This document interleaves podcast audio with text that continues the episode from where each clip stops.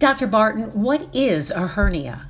A hernia is something that occurs when tissue bulges through an opening in our muscle layers, typically in the abdomen or in the groin. These can occur kind of at birth. Those are congenital type hernias that we're born with. And then there are other hernias that occur from muscle weakness due to things like heavy lifting or from obesity or even pregnancy can cause them. Other times that you can get hernias are when you have prior surgery and you have an incision, you can sometimes get hernias there where the tissues are weak. How do you know you actually have one? Typically, people that develop a hernia, what patients will notice is that they'll have kind of a visible bulge in the area that the hernia develops. And this will be especially noticeable when you're straining or when you're coughing or lifting something, and you may experience pain or pressure sensation in that area as well. Sometimes when hernias become a more urgent problem, they can cause things like abdominal pain or nausea and vomiting. And in those situations, that's when it becomes a little bit more of an emergency where bowel can get stuck in the hernia, and that would require more urgent surgery for those types of situations. Do they impact men more than women? Hernias are typically more common in the groin in men, although women do get them as well. We do tend to see more male patients in our population uh, in the office, but women do also get them. In particular, I do see a lot of patients in my office who are young women who have had children and during their pregnancies from kind of the laxity of the muscles in their abdominal wall, they can develop a little hernia at their belly button or their umbilicus and they get an umbilical hernia. Typically, those are patients that I follow very closely, and if they develop symptoms or once they're finished with having children, we can set them up to repair the hernia. Can you live with them or do you always need surgery? Certainly, hernias are something that you can live with, but all hernias should be kind of evaluated by a surgeon and followed by one. So, hernias that are not causing any symptoms can be undergoing what we call watchful waiting by your surgeon. And what that means is really you just have consistent follow up like you would for high blood pressure or diabetes with your family doctor. If you have a hernia that's not causing any problems, it should be thought of as more of like a chronic problem where your surgeon kind of follows it and decides with you if you develop symptoms or any problems that would require surgery. Aren't there any over the counter measures that can help?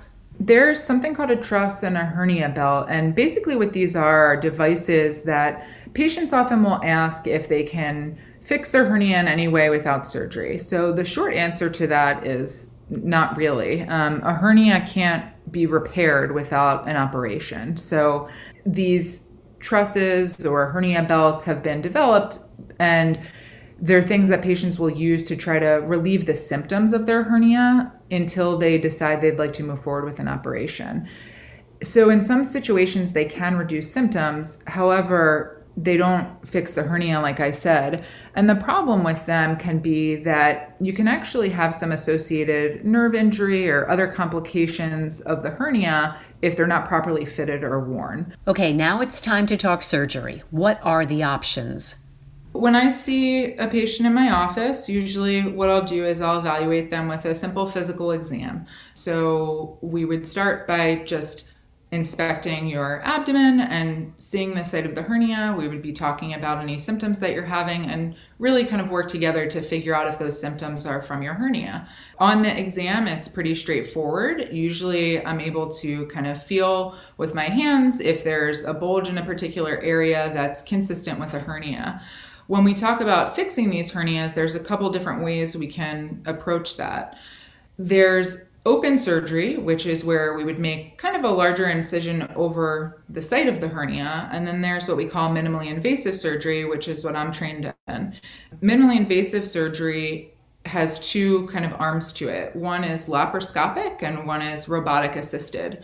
So, with both of those types of surgeries, we're talking about making kind of small incisions in the abdomen at sites away from the hernia and then using small instruments in order to fix the hernia. How do you decide which surgical procedure is best?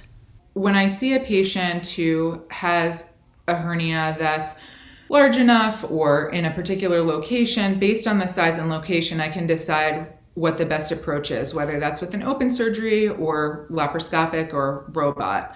The benefits with the robot and the main difference between it and laparoscopy is that the robot is a new technology that affords better cameras that allow close up, crystal clear 3D images of your anatomy. So, as the surgeon, I can make small incisions in the abdomen and I can insert small ports and small instruments, and then I would sit at a special console in order to complete your surgery. And with the robotic assisted surgery, every hand movement that I make as your surgeon is then translated by the robot in real time.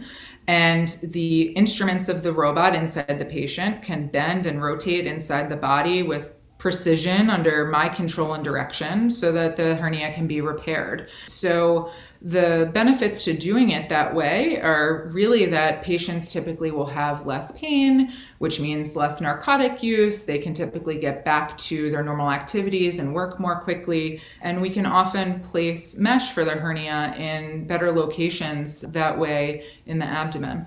Are all of the robot systems alike, or is there something new? So there are two different platforms that we have available at St. Mary, and those are called an SI robot and an XI robot. Basically, the main difference is just kind of some advancements in the technology. So, that is better camera viewing, better instrument control, better movement of the instruments with the patient and the bed that the patient is on. And this allows for us as surgeons to be able to use the most advanced and up to date technology and offer that to our patients in order to get the best outcomes for them. Finally, I hear a rumor that you're a local girl.